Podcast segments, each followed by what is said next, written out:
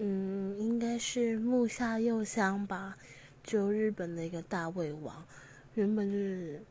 很喜欢看他，就是每一天他基本上都会更新吧，我记得没错的话，然后每一天我都一定要看，就